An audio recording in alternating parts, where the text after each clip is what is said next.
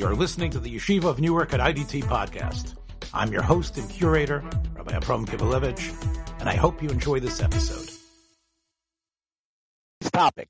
The Yerushalmi's topic was Katsira. What was the Katsira? The Katsira that was going to happen in between two portions of your field.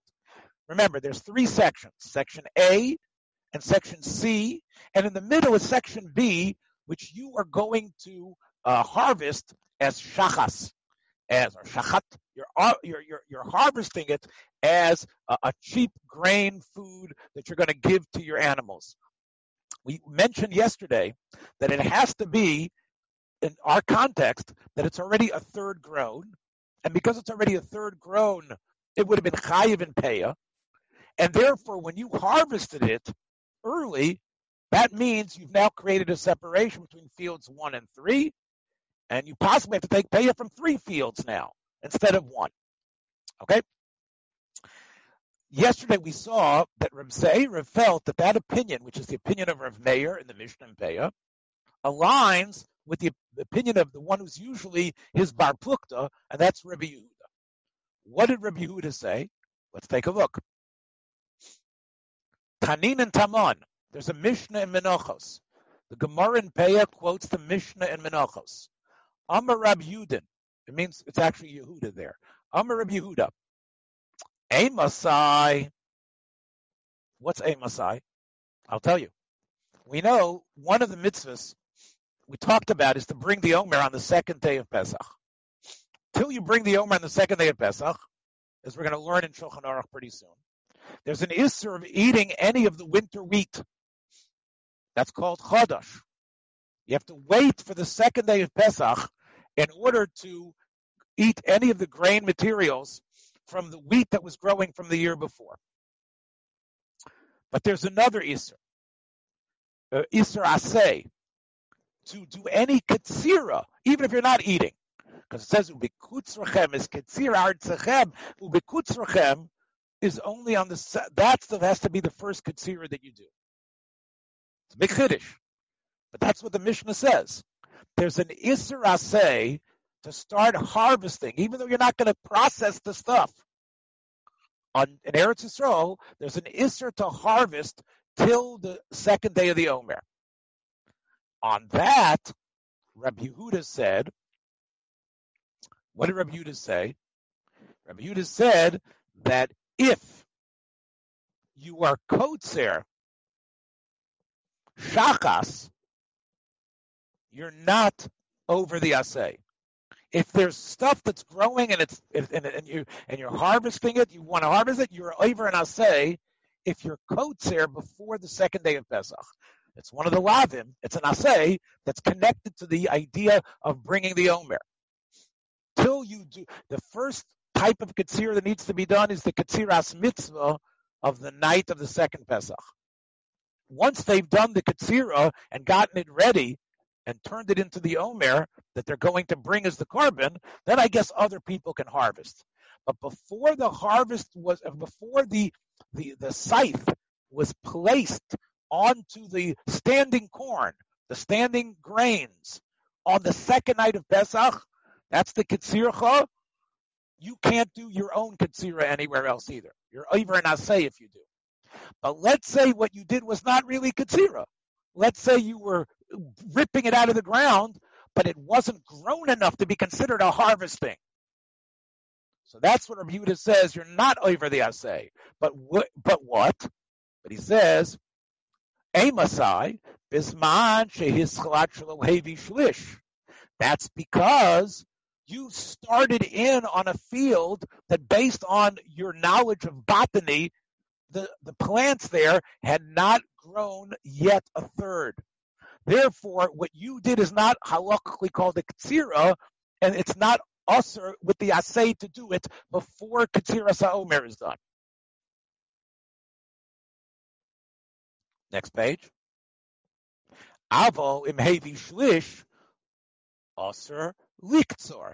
But once it's already a third grown, then you're over the assay of kitsira which is a special assay that you're over if if you haven't waited for the Ketziras HaOmer to take place. Now, Yiktzor, if you are Kotzerit, what's the din? Chayiv Bepeya, because it's a third groan. So you see, Rav Yehuda is similar to Rav Meir. Rav Yehuda in Menachos is similar to Rav Meir in Peah, because it's dependent on being Chayiv in Peah. It has to be a third groan. And now we say, Dover Shu Chayiv Bepeya, Mapsik. As long as what you were Kotzer was grown enough to be Chayiv and Peya, to have a shame Katsira, then it creates a separation between the sections of land. And you'd have to take Peya from all the sections independently. Reb boy, Reb Zera said, if you look at the Lashon of Reb Yehuda in Menachos, look at the way he said it. Ad shalo shlish. Meaning, you started to be kotzer before it, it had reached a third of its growth. Meaning that if while you were being kotzer, it got there, you're okay. As long as you start, you send in the Mexicans, you send in the, the, the workers into the field before it's a third grown, even though during the two or three days it takes to harvest everything, some of the material becomes more than a third, you're right at the precipice of growth. I don't know how you figure it out, but a farmer would know.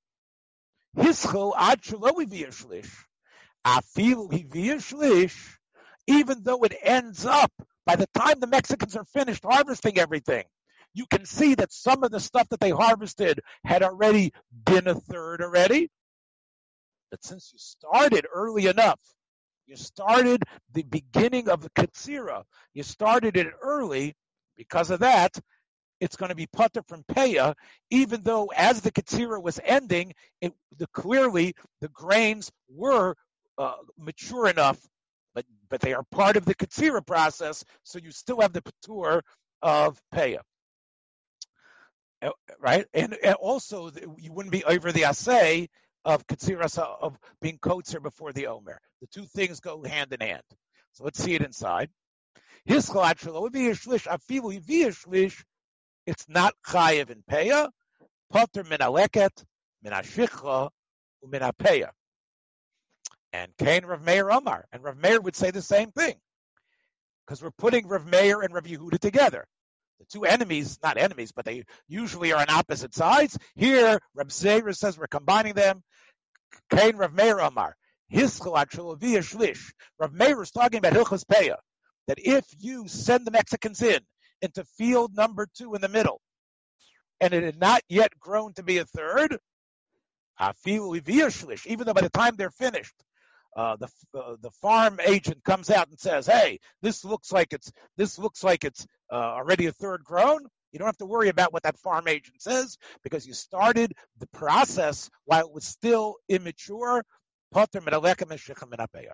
Okay, next Mishnah. You give paying for each of the three fields. So you, in this case, in this case, Henoch, you wouldn't have to, because the field in the middle the field in the middle, uh, uh, the field in the middle doesn't count unless you do unless you plow it over. If you leave right. it that way, then you you could it's it, it's not considered a break. Okay. Now, Emas Hamayim, which is a break, when you have like an irrigation ditch in between two fields, she'eno ka'achas. It's the type of ditch which makes it impossible to plow to to harvest i'm sorry from both sides of the from uh, of the ditch. In other words it's it's it's wide and you're short or whatever and because of that you are not able to reach over normally and get the stuff. You have to go down the ditch and go into the other one. So that's already considered two fields. Rabbi yehuda omer mafsekas if you can't be kotzer if you can't bring the scythe and, and get from both sides, it means you have to go down and go up. That means it's considered two fields. Now, the pasuk says in Yeshaya, I believe, Kol acharim asher yedarun. When it comes to mountains, people grow stuff on mountainsides. They grow material that they harvest and eat. However, what you're not able to do on the mountains because of the rocks and other things, you're not able to get the plow and you can't get your animals in and you can't uh, work it normally. But you can work it by hand with a ma'ader. You can work it with a spade manually. So Alva Bishena Bakar, even though the guy who wants to use an animal can't get through there, Yochel Avor Bikelav, so you might say, hmm, look at my field. I've got one section of the field which is nice and flat. And then it's continuous, it goes up into this craggy mountain area where I can't use my normal uh, kalim. I can't use my normal utensils and what I usually use to harvest. So what's the din there? So you'd say, hey, that's two separate fields. The Mishnah says no. Who knows in Echad It's a field that's flat, and then it goes up into the uh, into a mountainous area, but that's all one field for you.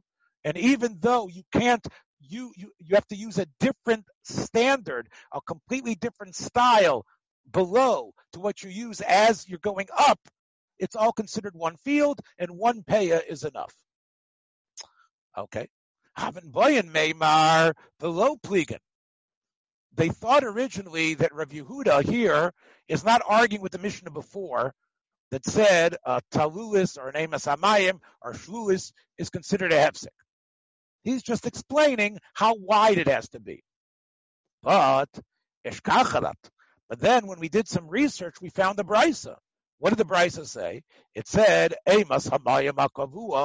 If between two sections of your field you have an irrigation ditch which is there the whole year, bringing in water and stuff like that. Harezu mafsekes. And on that, Rabbi Yehuda made his shear of what?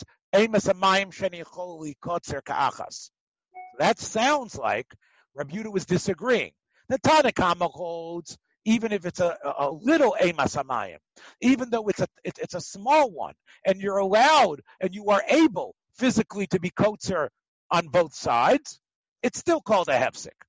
Rabbi Yehuda says it's only a hefsek if you're not able to be, if you're able, uh, that it, it, stops you from doing one katsira. The fact that it's physically there is not enough. So we see Rabbi Yehuda is arguing with the Mishnah before. That's what it says here. Boin meimar min mat mitzad echad ve'eno litzar mitzad asheni that's where it's considered a hefsek. I'm standing on one edge, on one field, and because of this emas hamayim in the middle, I cannot reach over and do ktsira on the other side. Hmm. Mikanu mikan. How about if the person stands, he's like standing in the middle of the emas hamayim. So if he if he if he pulls the scythe one way, he can be cut to the field over here. If he pulls the scythe the other way, he can be cut to the field over there. Yeah, if he stands on one end, he can't reach over with the normal uh, magel and cut. But how about if he stands in the middle and it's not so deep, he's able to cut on both sides? Maybe that should count. Maybe that should be like only one field because he could be kotzer if he stood in the middle of the Emas Hamayim. Let's read it inside. If you be standing in the middle inside of the ditch, vikotzer mikanu mikan, what would be there? Eno mapsik. Right? Because Rabbi is only talking about shenu yecholi kotzer ka'achas. So the Gemara says, eshkach tani upolig. We found a third, a second brisa where we see that it's a machlokas. Hoya omeid be'emtza v'kotzer mikan. If a guy stands in the middle and he's able to wield his scythe and be able to cut on both sides, then what's the din? Mopsik. It's considered two fields, even though you can stand in the middle. Because if that's the only way you can be coats of them together, it's still considered two fields. It's not, you came up with a shtick to be able to be coats of them in one shot by standing in the middle, but that's not normal. And therefore, it still counts as two fields. You have to take pay it twice. However, if it's such a short uh, amasamayim that you can do it mitzad echad. You can do it even from one side. You can just reach over and easily cut the other side, even though there's an emas hamayim in between in between you and the other side. But if you can reach over with your scythe and normally cut the stuff growing on the other side, then it's not considered a hefsek. Eno mapsik. Let's do one last thing.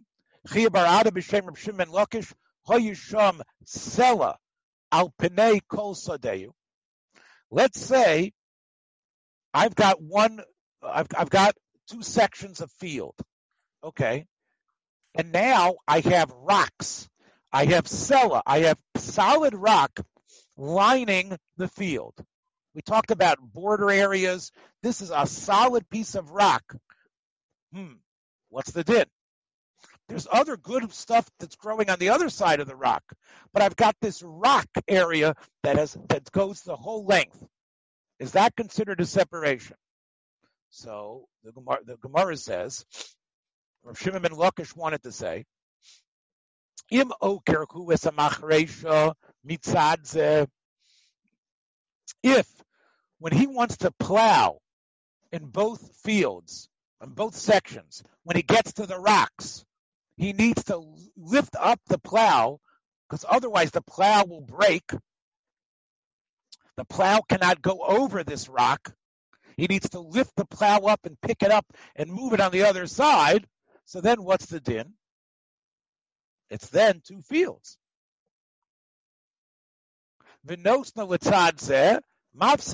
Then it's considered obviously two fields. You can't you can't do harisha together. You can probably do katsira together, but you see when it comes to doing harisha, you need to pick up the makresha and, and, and move it. But let's say you're able to go over the rock. Okay, it's a little bumpy, but you don't have to pick up the makresha. Then it's considered one field, even though it's a beautiful alignment of rocks. Eno mafsik. Okay. Latani, but one second, Shimon ben Lakish. There's a brisa that says, Madregot, let's say you have a field on an incline, and it's almost like steps. It looks like it looks like natural steps in the ground. Shehein Gvolot Asarat Fachim. And each section is like 10 Tvachim above the other. So what do you see? You see no sin mikol achas v'achas. Because from section A to section B is a 10 Tvachim rise, so that's considered two separate sections. You have to give payah from each section. Hmm. Which shows you that what? It's got to be 10 Tvachim. Pachos mikan, if it's less than 10 Tvachim, no sein me'echad alakol. So you see that it's only when it's 10 Tvachim, 40 inches or so high, that the ground that it's so much higher is considered a separate field. well, obviously.